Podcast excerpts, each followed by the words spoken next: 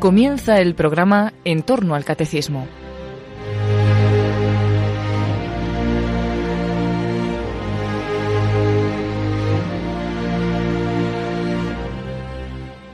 Este sábado, para profundizar en las raíces del misterio de la redención, que el padre Luis Fernando de Prada está explicando en su programa sobre el Catecismo de la Iglesia Católica, les ofrecemos la reposición de un programa de Vida en Cristo que el propio padre Luis Fernando dirigió hace unos meses en Radio María. Trata del amor del corazón de Jesús, que es la fuente de la que procede su pasión y resurrección.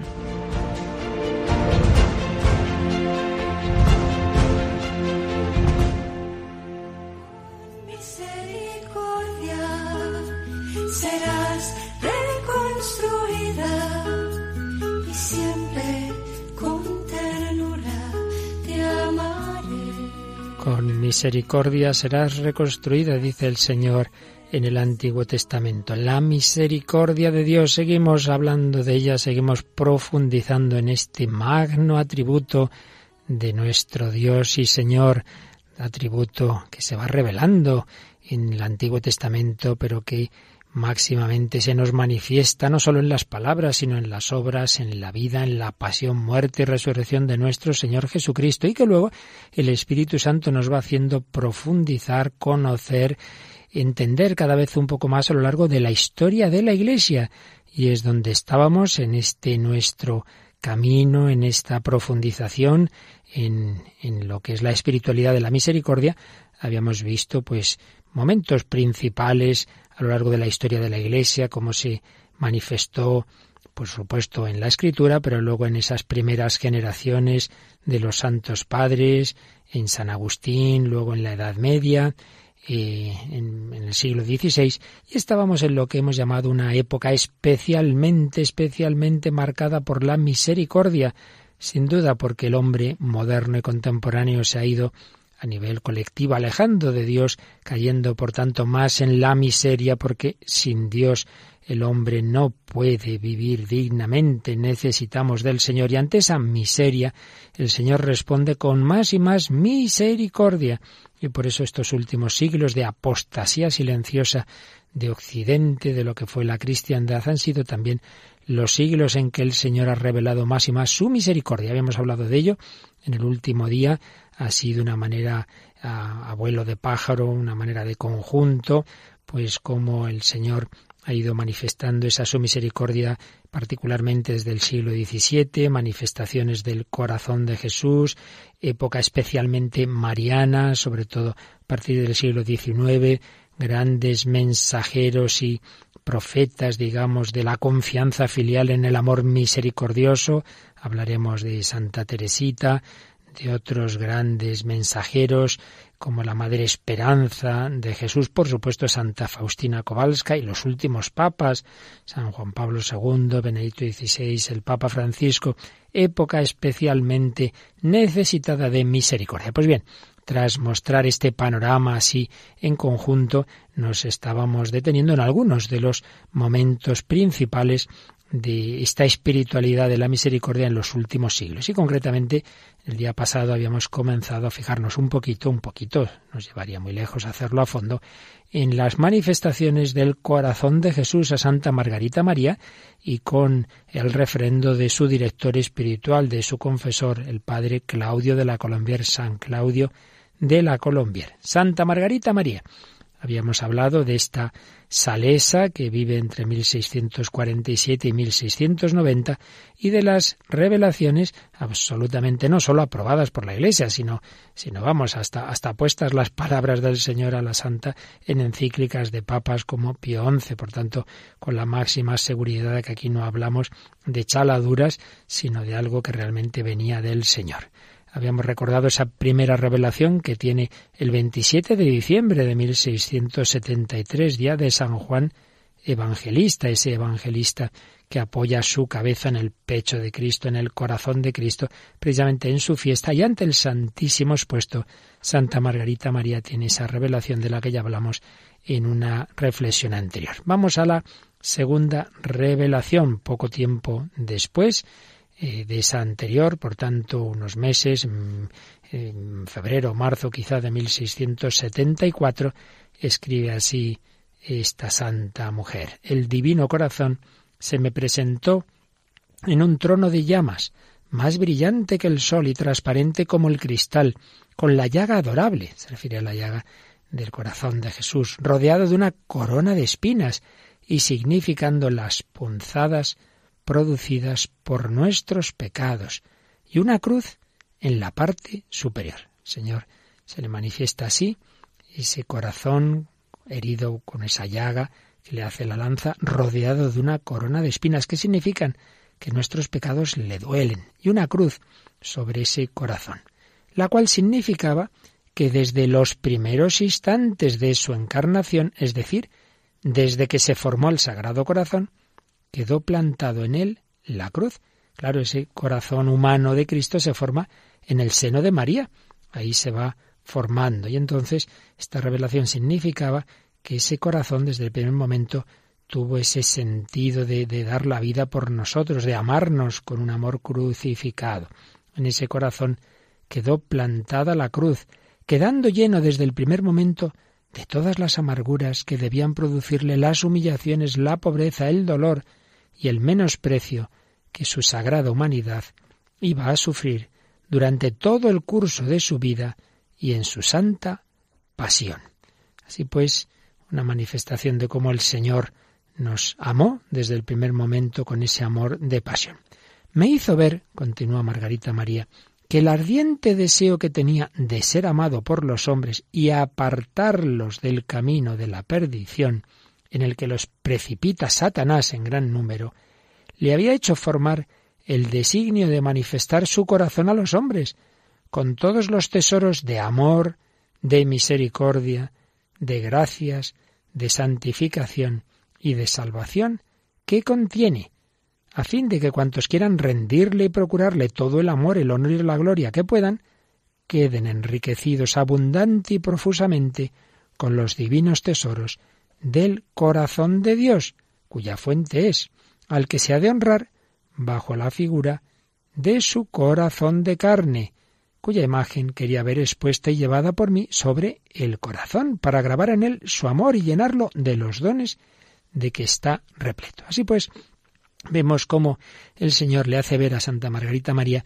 que este manifestarle su corazón, ese manifestarle de esta manera especial, lo que ya veíamos el día pasado, en realidad es tan antiguo como el Evangelio, ese corazón formado en el seno de María, abierto en la cruz, pero que en estas revelaciones, en este siglo diecisiete, como que el Señor lo vuelve a mostrar para, dice, contrarrestar que Satanás está queriéndose llevar las almas, llevarlas por el camino de la perdición.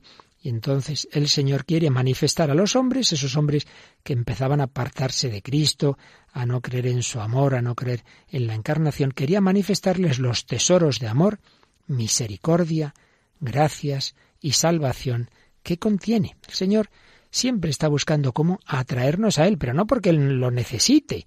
Ese deseo de ser amado del Señor no es porque Dios en sí mismo necesite ese amor, sino porque sabe que nuestra felicidad está en amarle. Es como unos padres que le duelen que los hijos no le amen, pero no tanto por, porque ellos no sean amados, sino porque les da pena que esos hijos sean así, sean tan, tan descastados, tan desagradecidos y que además por ese camino se estén haciendo daños, daño a sí mismos. Es lo que viene a manifestar el, el Señor a Santa Margarita María. A ver cómo atraigo a los hombres, cómo de nuevo les manifiesto este amor, a ver si vuelven a mí solo, en mí pueden encontrar su felicidad.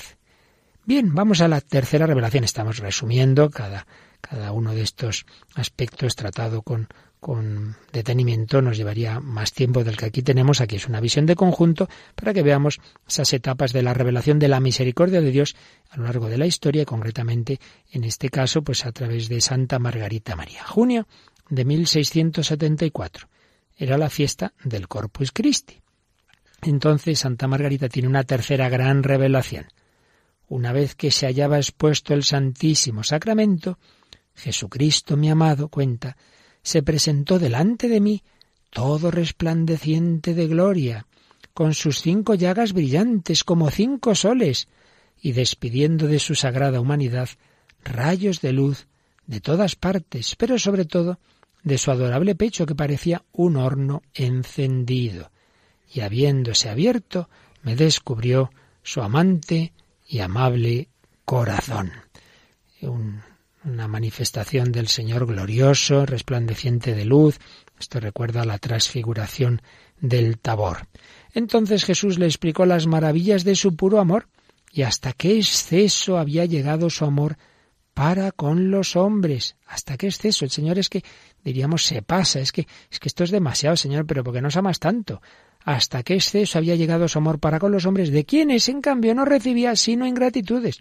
¿Cuántas veces nos pasa que, que amamos a una persona, tenemos detalles con ella, ella nunca corresponde, ella nunca se acuerda, ella nunca nos llama, ya de un momento dado nos cansamos, que hemos terminado, hombre, pues, pues ya está, no quieres saber conmigo? El Señor no se cansa, sí, una vez y otra, no hago más que recibir ingratitudes, no me valoran mi presencia en la Eucaristía, pues no por eso el Señor se va, ahí sigue, ahí sigue amándonos a cada uno de nosotros.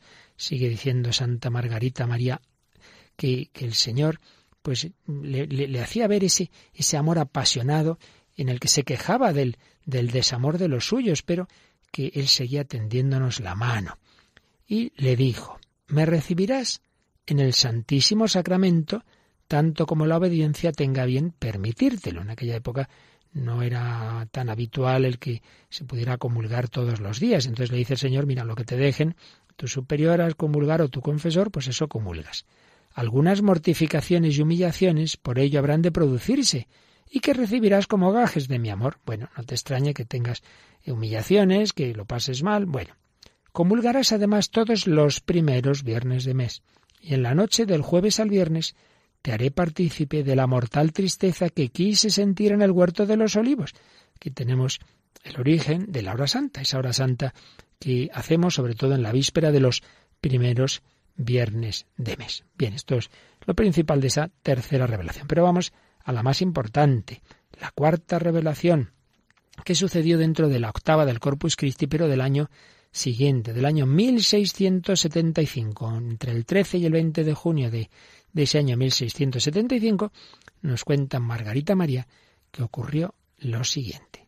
Estando ante el Santísimo Sacramento, un día de su octava, el Señor me dijo, he aquí el corazón que tanto ha amado a los hombres y que no ha ahorrado nada hasta el extremo de agotarse y consumirse para testimoniarles su amor.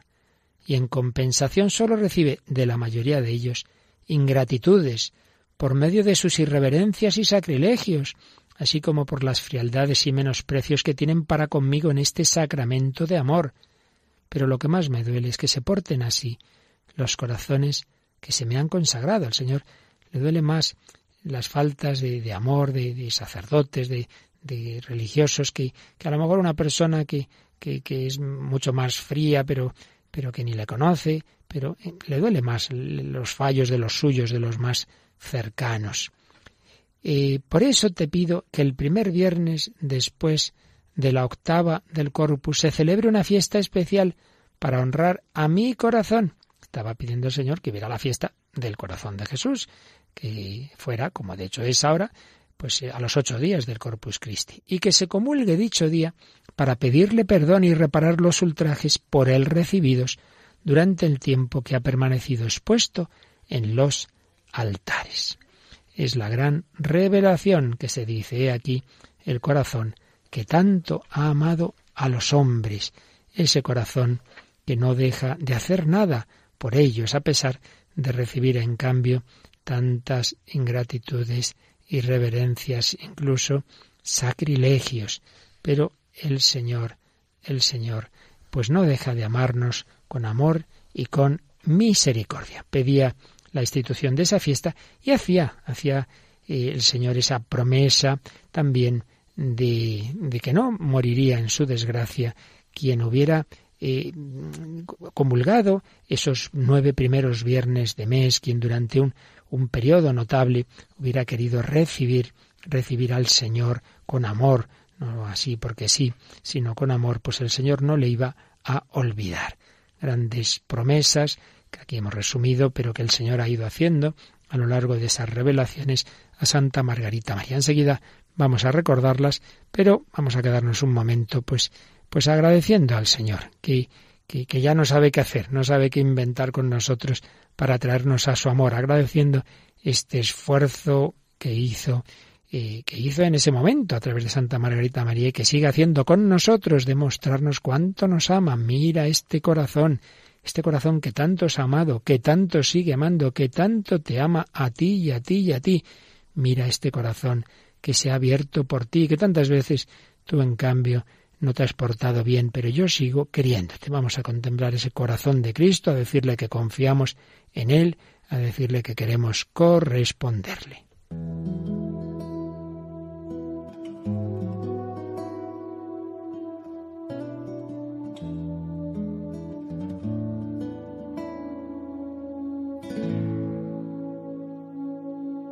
Mira este corazón, míralo, mira bien en su interior,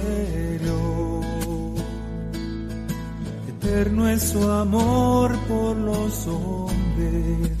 Vamos, mira este corazón, míralo, mira bien en su interior, eterno es su amor por los hombres, míralo.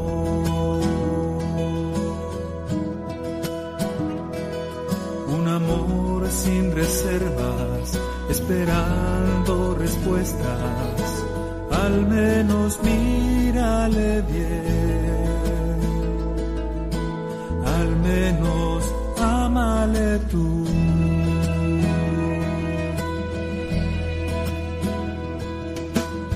Mira este corazón, míralo, mira bien en su interior,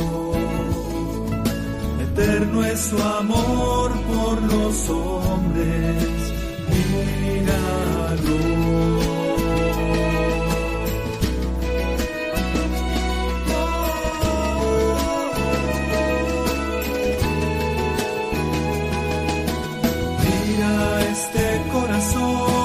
Míralo, mira bien en su interior, eterno es su amor por los hombres, míralo.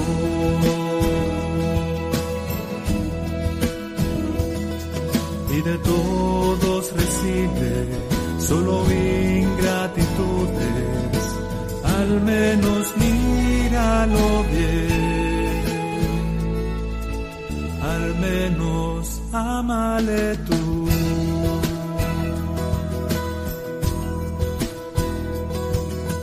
Mira este corazón, míralo, mira bien en su interior, eterno es su amor por los hombres. Vamos, mira este corazón, míralo, mira bien en su interior. Mira ese corazón, ese corazón que te amó y que te sigue amando, con un amor divino y humano, y con un amor que no es indiferente a tu respuesta, a nuestra respuesta. Cuando alguien quiere mucho a otra persona, no le da igual que ésta le corresponda o no. En el caso de Dios, no porque en sí mismo lo necesite, sino porque una vez que Él nos ha amado con amor de amistad y que sabe que nuestro bien está solo en que le correspondamos, pues obviamente no le da igual nuestra respuesta. Seguimos aquí en Radio María hablando de cómo a lo largo de la historia de la Iglesia el Señor nos ha ido manifestando de muchas formas pues lo que ya nos había dicho desde el principio, que nos ama con amor misericordioso en nuestra debilidad, en nuestra miseria, que nos quiere atraer a Él, que no desconfiemos de Él.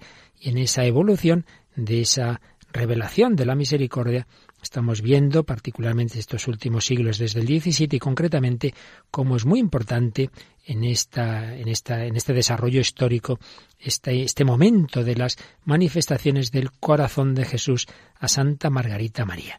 Estamos resumiendo mucho, pero os decía que vamos a recordar cómo en diversas manifestaciones del Señor a Santa Margarita María aparecen lo que podemos llamar las promesas, promesas que el corazón de Jesús le hace a ella y a través de ella a todos nosotros, que son estas. Por un lado, a las almas consagradas a mi corazón les daré las gracias necesarias para su estado, su estado de vida. Uno es sacerdote, pues tendrá las gracias para vivir bien ese sacerdocio. Uno es religioso, lo mismo. Uno es seglar, está casado, pues el Señor te dará la gracia para vivir esa tu vocación, sea la que sea, si vives consagrado a ese corazón de Jesús. Otra promesa, daré paz a esas familias, esas familias que estén consagradas al corazón de Jesús en serio, no como una mera fórmula, pues el Señor promete la paz en las relaciones de unos con otros. En tercer lugar, las consolaré a esas personas en todas sus aflicciones.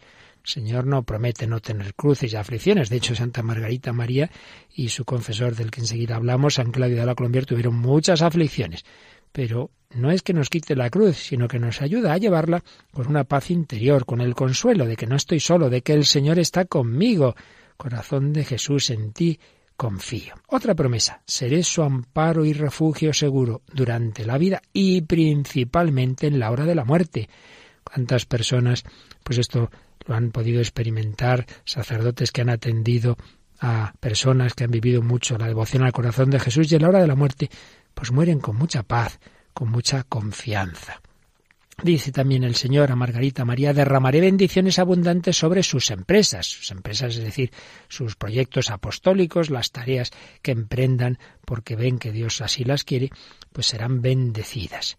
Dice también el Señor, los pecadores hallarán en mi corazón la fuente y el océano infinito de la misericordia. Ay, es que tengo pecados tan, tan graves y tantos, pues precisamente por eso tienes más derecho, entre comillas, a esa misericordia. Acude a ese corazón de Jesús y tu pecado ahí será derretido en ese horno ardiente de caridad. Los pecadores hallarán en mi corazón la fuente y el océano infinito de la misericordia. Las almas tibias serán fervorosas. Ah, yo no soy un gran pecador, pero estoy muy tibio. Bueno, pues el Señor promete que al que viva, en serio, intente vivir esta devoción al corazón de Jesús, será enfervorizando, irá saliendo de la tibieza. Y las almas fervorosas, pues también hay promesa para ellas, se elevarán rápidamente a gran perfección. Pues esto es estupendo, estemos en el estado que estemos. Grandes pecadores, tibios o fervorosos, el Señor promete un paso adelante, que su corazón nos ayudará a avanzar del pecado a la gracia, de la tibieza al fervor, del fervor a mayor perfección. Otra famosa promesa es bendecir las casas en que la imagen de mi Sagrado Corazón esté expuesta y sea honrada. Y de ahí, pues, cuántas casas, millones de casas en la historia han, han querido tener esa imagen del corazón de Jesús ahí en el salón, en el comedor, bien destacada, una placa en la puerta. Esto era lo habitual en todas las familias católicas. Costumbres que lamentablemente estamos perdiendo. Bendeciré las casas en que esa imagen esté expuesta y sea honrada, no simplemente que esté ahí puesta, ¿no?, sino que sea honrada. Sí, se ha perdido mucho, pero también recientemente se están haciendo campañas en diversas diócesis y muchas familias están recuperando esta preciosa devoción de consagrarse al corazón de Jesús y de tener ahí esa su imagen. También dice el Señor, daré a los sacerdotes la gracia de mover los corazones empedernidos. Pues esto aquí es que no se convierte, son duros de pelar.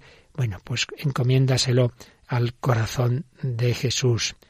También las personas que propaguen esta devoción tendrán escrito su nombre en mi corazón y jamás será borrado de él. Menuda promesa tan bonita.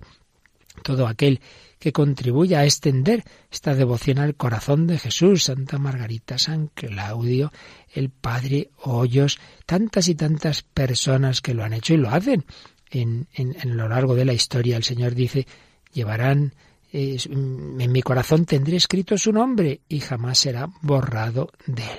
Y finalmente, la gran promesa. A todos los que comulguen nueve primeros viernes de mes continuos, el amor omnipotente de mi corazón les concederá la gracia de la perseverancia final. Es decir, no dejará que mueran en, en su desgracia. Si, si han ido viviendo en la gracia de Dios, pues la muerte será la culminación de esa vida. Y si se hubieran apartado, el Señor se las apañará para que reciban en ese momento una gracia especial, la visita de un sacerdote, una gracia interior que, que les convierta a su amor misericordioso. La gran promesa, ¿cuántas personas lo han hecho de, de niños, de jóvenes, en los colegios, distintas etapas de, de su vida, comulgar esos primeros viernes de mes? Venga, vamos a confesarnos todos los meses, llega el primer viernes, vamos a comulgar, y quizá luego se han ido apartando, pero el Señor no se olvida, no se olvida de ese esfuerzo que hicieron. Confianza en el corazón de Jesús, que nos hace estas promesas de su misericordia. Vamos a terminar esta breve y sencillísima síntesis de, del mensaje del Señor a la humanidad a través de Santa Margarita María con la oración que la propia Santa Margarita eh, dirigió al Señor para consagrarse, para consagrarse al Sagrado Corazón. Una oración preciosa que nos puede inspirar también a nosotros para también nosotros vivir consagrados al corazón de Cristo. Decía así Santa Margarita María: yo, Margarita, y hay cada uno que ponga su nombre, yo me dedico y consagro al Sagrado Corazón de nuestro Señor Jesucristo. Le entrego mi persona y mi vida, mis acciones, penas y sufrimientos, para no querer servirme de ninguna parte de mi ser, sino para honrarle, amarle y glorificarle. Esta es mi voluntad irrevocable, ser toda de Él y hacerlo todo por su amor, renunciando de todo corazón a todo cuanto pueda disgustarle. Te tomo, pues, corazón divino, por el único objeto de mi amor, el protector de mi vida, la seguridad de mi salvación, el remedio de mi fragilidad y de mi inconstancia, reparador de todas las faltas de mi vida y mi asilo en la hora de la muerte. Sé, por tanto, corazón bondadoso, mi justificación para con Dios Padre, y aleja de mí los rayos de tu justa indignación. Corazón de amor, en ti pongo toda mi confianza, pues aunque todo lo temo de mi debilidad, todo lo espero de tu bondad. Consume, pues, en mí todo lo que pueda desagradarte o resistirte, que tu amor se imprima tan profundamente en mi corazón que no pueda jamás olvidarte ni verme separada de ti. Te ruego encarecidamente por tu bondad que mi nombre esté escrito en ti, pues yo quiero construir toda mi dicha y mi gloria en vivir y morir como esclava tuya. Amén. Bonita oración, ¿eh? Vamos a subrayar esta frase que hemos oído antes: corazón de amor, en ti pongo toda mi confianza, pues aunque todo lo temo de mi debilidad, todo lo espero de tu bondad. Todo lo temo de mi debilidad, pero todo lo espero de tu bondad. Pues también nosotros vivamos consagrados a este corazón. Señor, yo no quiero vivir para mí, quiero vivir para ti. Y no me fío un pelo de mí, pero sí de ti. De todo lo temo de mi debilidad, pero todo lo espero de tu amor, de tu misericordia. Vivamos en esa consagración al corazón de Cristo.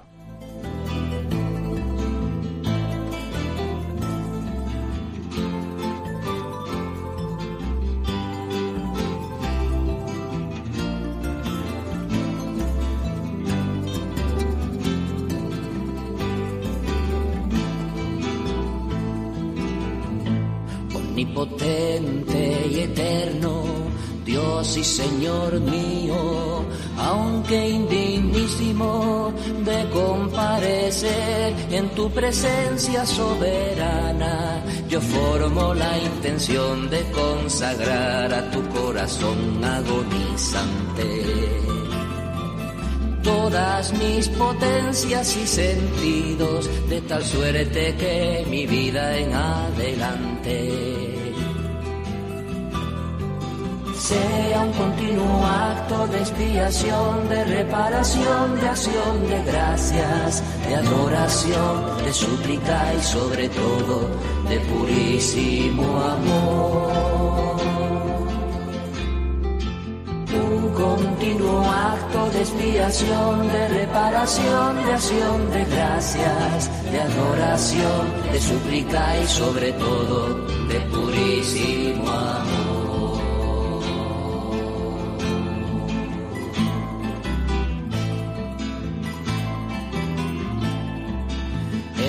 voluntad deliberada y firme, tener por renovada esta consagración. Cuántas veces latiera mi corazón o respirase, y aun tantas cuantos átomos hay en el aire, todo a honra y gloria tuya. Oh amantísimo, adorable, oh divino corazón, oh amantísimo, adorable, oh divino corazón, oh divino corazón. Acto de expiación, de reparación, de acción de gracias, de adoración, de súplica y sobre todo de purísimo amor. Así queremos vivir consagrados al corazón de Cristo en ese espíritu de amor, de reparación, de confianza. Santa Margarita María fue recibiendo estos mensajes del Señor, pero muchos decían, bueno, bueno, está, está un poco loca, saber esto si serán imaginaciones suyas, del demonio, lo estaba pasando muy mal, necesitaba, como todos necesitamos, pero más en algunos momentos de la vida, un buen confesor, un buen directorio espiritual, alguien que la ayudara a discernir lo que estaba ocurriendo en su alma. Y la divina providencia, a la que no se le escapa nada, por supuesto ya lo tenía eso pensado, porque había nacido un dos de febrero de mil seiscientos cuarenta y uno, un joven de una familia noble, un hombre de grandes cualidades, Claudio de la Colombière, grandes cualidades por las que le costó dar el paso a entrar en la compañía de Jesús, porque era un corazón muy afectivo, pero vio que era el Señor, era el Señor el que quería llenar su corazón. Entra en la compañía de Jesús, se forma muy bien, un hombre, como digo, de grandes cualidades, eh, fue preceptor de eh, el hijo de un personaje importante, con lo cual, por cierto, tuvo algún serio disgusto, pero el caso es que este hombre también formado, que podían haberle destinado a cualquier sitio, pues un dos de febrero de mil seiscientos setenta y cinco, recordad que es el año de la gran revelación del corazón de Jesús en Santa Margarita María, ese año hizo su profesión solemne, sus últimos votos como jesuita, y le nombraron rector del colegio que la Compañía de Jesús tenía en Paray-le-Monial, la ciudad no muy grande ni importante, donde estaba ese convento de salesas donde vivía Santa Margarita María. A algunos les extrañó, este jesuita, tantas cualidades, en vez de mandarle a París o a una ciudad importante, lo mandan a un sitio pequeñito, poco conocido, Paray-le-Monial, claro, claro. Pero los designios de Dios eran que ayudar allí a un alma, a un alma concreta, el alma de Margarita María. Es precioso saber que el Señor le dijo, mira, ahí te envío a mi siervo fiel y perfecto amigo. Ya nos gustaría saber que el Señor dice de nosotros, este es mi siervo fiel y perfecto amigo. El Señor le prometió que le iba a enviar un siervo fiel y perfecto amigo suyo, que la iba a guiar. Y de hecho, pues cuando llega el padre Claudio y predica a la comunidad religiosa de, de estas monjas salesas, dice Santa Margarita, mientras él nos hablaba, sentí en mi corazón estas palabras, he aquí al que te he enviado. Entonces, Santa Margarita María se confiesa con el padre, le abre su alma y el padre Claudio la va guiando y le hace ver que sí, que son cosas del Señor, que no son del demonio, que no son imaginaciones. El padre la enseñó a apreciar los dones de Dios, a la vez que a obedecer a sus superioras y, bueno, pues a confiar.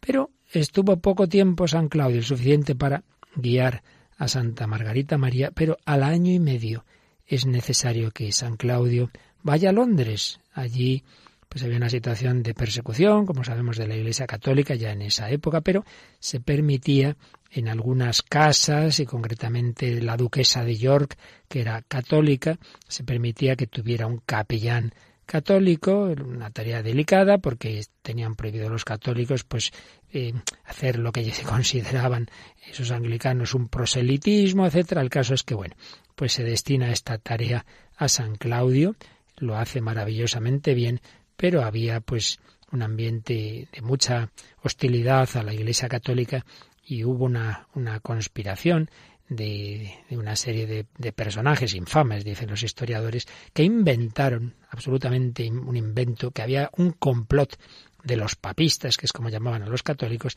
y en ese complot que supuestamente quería eh, acabar con el rey, asesinar al rey Carlos segundo, etcétera, pues ahí estaría también metido San Claudio, que el pobre no se había metido jamás en semejantes cosas. El caso es que le tuvieron en la cárcel, él que ya estaba delicado de salud, una cárcel espantosa, pues aunque solo estuvo allí tres semanas, fueron suficientes para dejarle muy mal, muy mal de salud. El rey Luis catorce pidió que, que San Claudio volviera a Francia. A otros los mataron. Hubo jesuitas mártires en esa situación. San Claudio volvió, pero ya volvió enfermo. Y le vuelven a destinar a Paray-le-Monial, donde ya va a estar poquito tiempo y donde va a entregar su alma a Dios un quince de febrero de mil seiscientos ochenta y dos. Santa Margarita María se puso a rezar por el que había sido su confesor y al día siguiente recibió un aviso del cielo que le indicaba que ya San Claudio estaba en la gloria, que no necesitaba de oraciones. Sería beatificado en mil novecientos veintinueve por Pío once y Juan Pablo segundo lo canonizó el treinta y uno de mayo de mil novecientos noventa y dos. Un servidor estaba en la Basílica de San Pedro en esa canonización, porque era la época en que eh, yo estudiaba en Roma y fue una ceremonia preciosa. Pues vamos a ver, a leer algunas de las palabras que San Juan Pablo segundo dijo en la homilía de canonización de San Claudio de la Colombière. ¡Qué maravilla! Un santo canonizando a otro santo. Decía Juan Pablo segundo en esa homilía: Cristo revela el secreto de su corazón. Precisamente ese corazón humano del Hijo de Dios es un santuario inefable que contiene todos los tesoros del amor. Es un corazón lleno de bondad y de amor. Y luego Juan Pablo segundo decía cómo, naturalmente, lo que ya hemos dicho en otros días, el corazón de Jesús se ha revelado desde el Evangelio, pero en la historia hay también momentos particulares, lugares y personas elegidas que casi descubren y revelan de nuevo esa verdad perenne e infinita sobre el amor de Dios, sobre el amor de Cristo. Y San Claudio, decía Juan Pablo segundo, es una de esas personas. En esa Francia del siglo diecisiete, que fue llamado el gran siglo de las almas, un tiempo de elevada cultura y de desarrollo de diversas instituciones, pero también un tiempo de conflictos crueles, de pobreza del pueblo. El clero y las órdenes religiosas atravesaron muchas veces una fase de decadencia. El pueblo permaneció alejado de la luz de la fe, de los beneficios de la vida espiritual, de la comunión eclesial. Y, sin embargo, después del Concilio de Trento y de fundadores como San Francisco de Sales, Beril o San Vicente de Paul, un movimiento espiritual intenso comenzó a animar la Iglesia en Francia. Se asiste a una gran actividad reformadora. Bueno, pues en el corazón de ese siglo, decía Juan Pablo segundo, vivió Claudio de la Colombière, que entró en la compañía de Jesús siendo muy joven, siendo muy joven, y bueno, pues luego va recordando otras, eh, otros momentos de su vida, cómo se forjó su espiritualidad como buen jesuita, compañero de San Ignacio en la escuela de los ejercicios espirituales, cómo se enamoró de Jesucristo, cómo se comprometió en el apostolado con la convicción de que era un instrumento de la obra de Dios.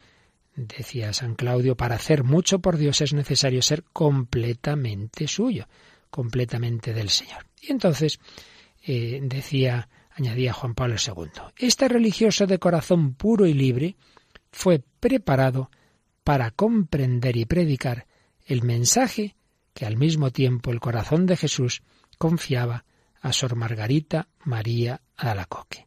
Paray-le-Monial es a nuestros ojos la etapa más fecunda del breve camino de Claudio de la Colombière. Llegó a esa ciudad, rica de una larga tradición de vida religiosa, para encontrarse providencialmente con la humilde salesa que había entrado en diálogo constante con su divino maestro, que le había prometido las delicias de su amor puro. Y entonces el Paray de la Colombière, con su gran seguridad de discernimiento, acreditó la experiencia mística de esa discípula amada del Sagrado Corazón, como la llamaría el propio padre Claudio, y entabló con ella una hermosa fraternidad espiritual, recibiendo de ella un mensaje que tuvo una gran resonancia, el que antes recordábamos: este es el corazón que tanto ha amado a los hombres. San Claudio pues fue clave para que se pudiera difundir ese mensaje que el Señor le había transmitido a Santa Margarita María. Y, por otro lado, para él mismo, decía Juan Pablo segundo, su vida espiritual se desarrolló desde ese momento en la perspectiva de la reparación y de la misericordia infinita, tan subrayadas en Paray-le-Monial. Se entregó en alma y cuerpo al Sagrado Corazón, ardiendo siempre de amor. Y añadía Juan Pablo segundo en su homilía del treinta y uno de mayo del noventa y dos.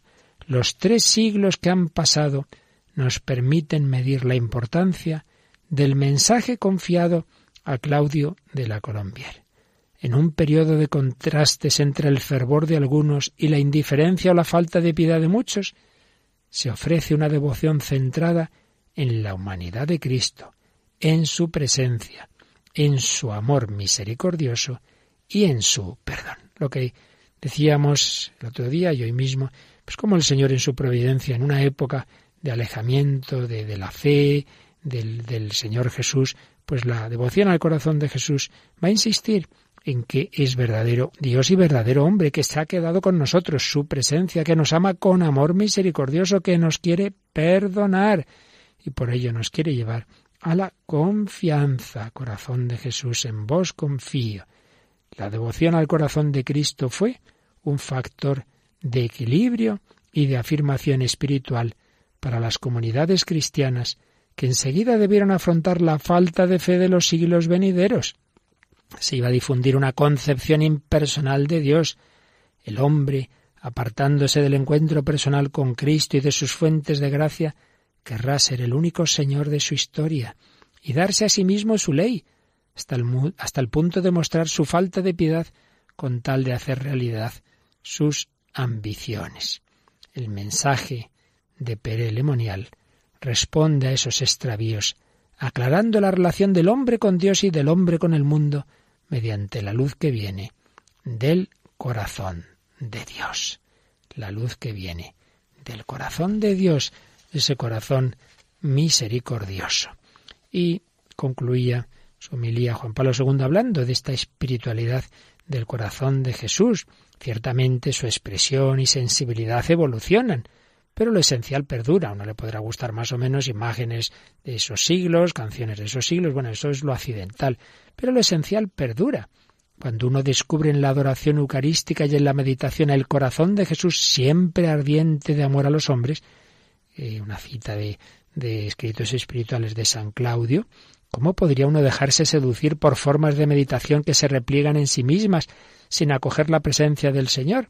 Hacía aquí alusión el Santo Padre a formas de oración en que uno, pues bueno, que yo me sienta bien, mirarme a mí mismo, relajarme, no, no, lo que hay que hacer es mirar al Señor. Y añadía Juan Pablo segundo, para la evangelización de hoy es necesario que el corazón de Cristo sea reconocido como el corazón de la Iglesia. Y también el abandono en Jesús ensancha el corazón del hombre hacia las dimensiones del mundo. Que la canonización de Claudio de la Colombière sea para toda la Iglesia una llamada a vivir la consagración al corazón de Cristo, consagración que es don de sí, para dejar que el amor de Cristo nos ame, nos perdone y nos arrebate en su deseo ardiente de abrir a todos nuestros hermanos los caminos de la verdad y de la vida. Una preciosa homilía de Juan Pablo segundo en la canonización de San Claudio de la Colombière. El Señor nos quiere a todos llevar a su amor, meter en su corazón. Metió a San Claudio, metió a Santa Margarita María y lo quiere hacer con cada uno de nosotros. Sí, sí, mira, mira ese corazón, ese corazón que emana, que de él brota sangre y agua. Mira ese corazón que tanto te ama, el corazón de Jesús que se reveló en el Evangelio, y pero que se reveló también en la historia de la Iglesia, que nos ha hecho esas promesas que antes recordábamos, promesas que también te hace a ti.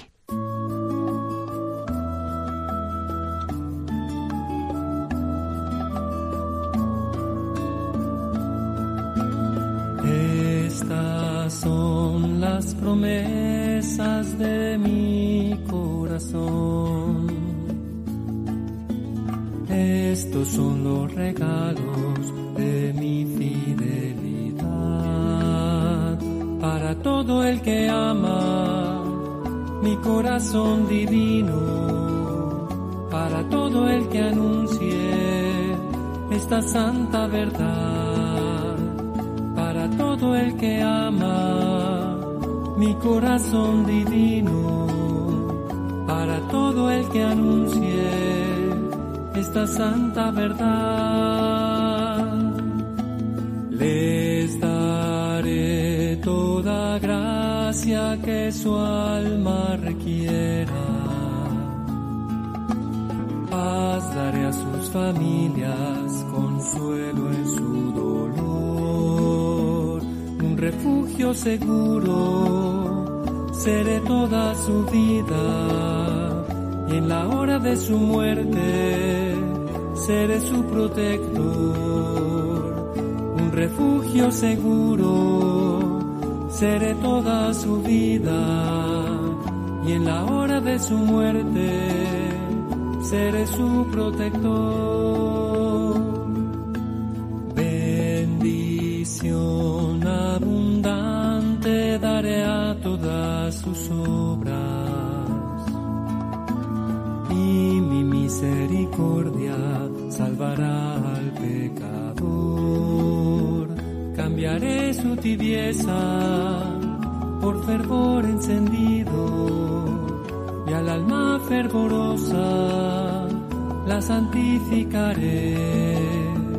Cambiaré su tibieza por fervor encendido, y al alma fervorosa la santificaré. Sea venerada esta imagen sagrada,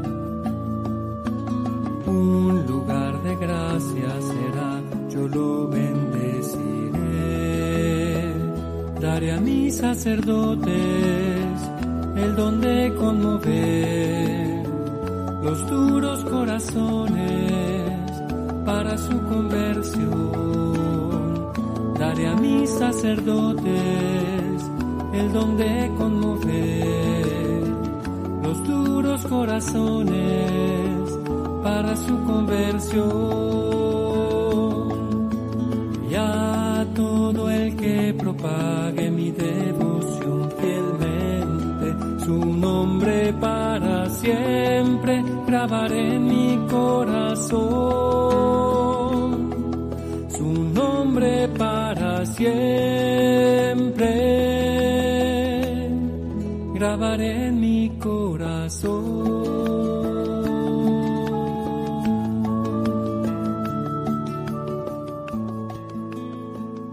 Su nombre para siempre grabaré en mi corazón. En ese corazón de Cristo está el nombre de Claudio, de Margarita, y ojalá el tuyo y el mío.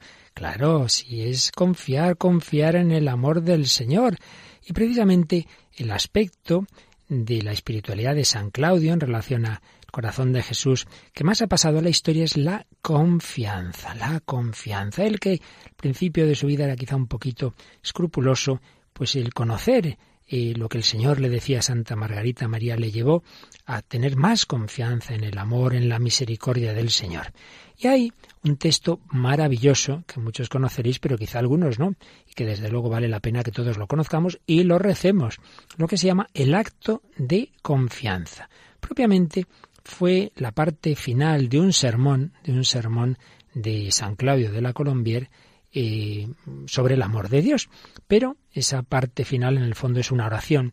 Y, de hecho, pues está recogido como, como ya digo, como una oración que vale la pena que tengamos y que recemos. Acto de confianza. Vamos a, a rezarlo, vamos a, a leerlo despacito y pidiendo al Señor que lo vivamos así, que nunca desconfiemos de ese amor del corazón de Cristo. Pase lo que pase, aunque yo caiga en el pecado, yo no sé qué haré mañana, quizá hago un estropicio, pero Señor, que pierda todo, menos la confianza. Vamos a pedírselo al Señor con esta preciosa oración, con este precioso acto de confianza.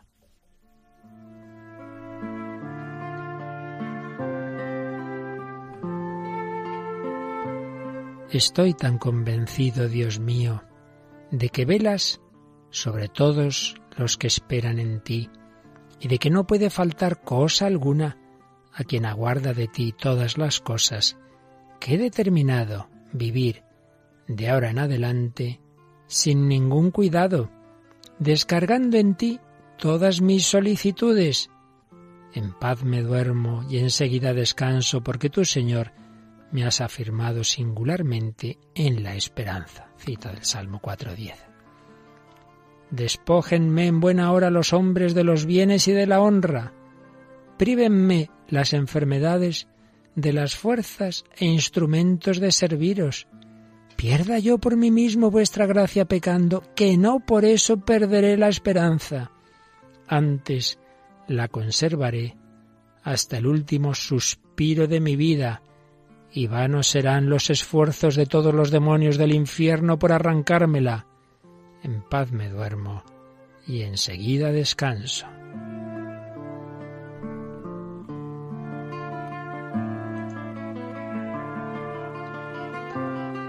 Que otros esperen la dicha de sus riquezas o de sus talentos. Que descansen otros en la inocencia de su vida, o en la aspereza de su penitencia, o en la multitud de sus buenas obras, o en el fervor de sus oraciones. En cuanto a mí, toda mi confianza se funda en mi misma confianza. Tú, Señor, me has afirmado singularmente en la esperanza. Salmo cuatro diez. Confianza semejante jamás salió fallida a nadie. Nadie esperó en el Señor y quedó confundido. Siracida dos once. Así que seguro estoy de ser eternamente bienaventurado, porque espero firmemente serlo, y porque eres tú, Dios mío, de quien lo espero. En ti, Señor, he esperado. No quedaré avergonzado jamás. Salmo treinta y dos.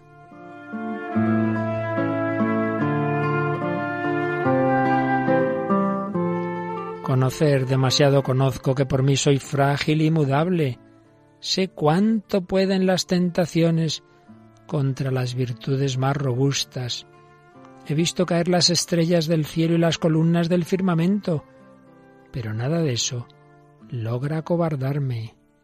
Mientras yo espere, estoy a salvo de toda desgracia, y de que esperaré siempre estoy cierto, porque espero también esta esperanza invariable.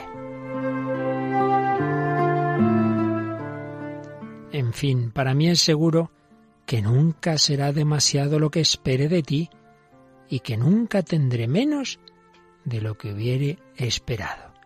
Por tanto, espero que me sostendrás firme en los riesgos más inminentes, y me defenderás en medio de los ataques más furiosos, y harás que mi flaqueza triunfe de los más espantosos enemigos.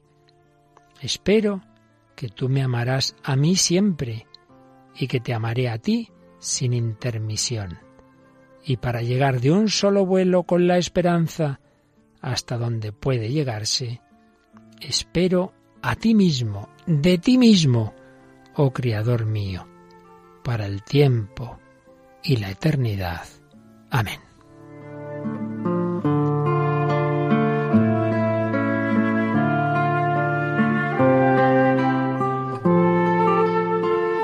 Pues una auténtica maravilla. Qué acto de confianza. ¿En qué se debe basar nuestra confianza? ¿En que rezo mucho? ¿En que hago penitencia? ¿En que soy muy bueno? No, no, no, no. Que otros si quieren se apoyen en eso. Yo no.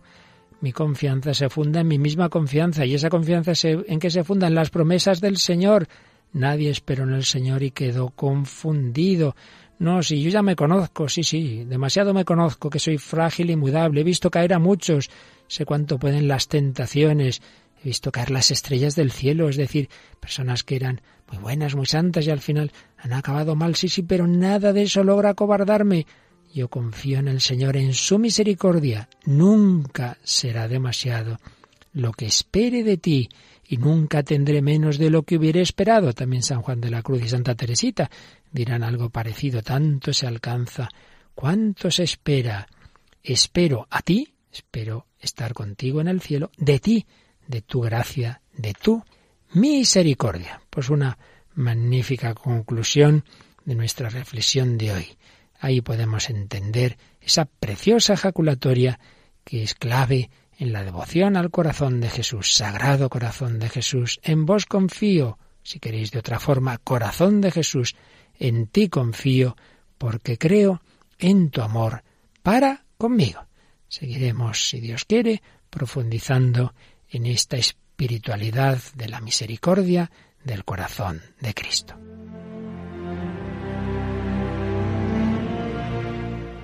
Finaliza en Radio María el programa En torno al Catecismo, hoy para profundizar en las raíces del misterio de la redención, que el padre Luis Fernando de Prada está explicando en su programa sobre el Catecismo de la Iglesia Católica. Les hemos ofrecido la reposición de un programa de Vida en Cristo que el propio padre Luis Fernando dirigió hace unos meses en Radio María.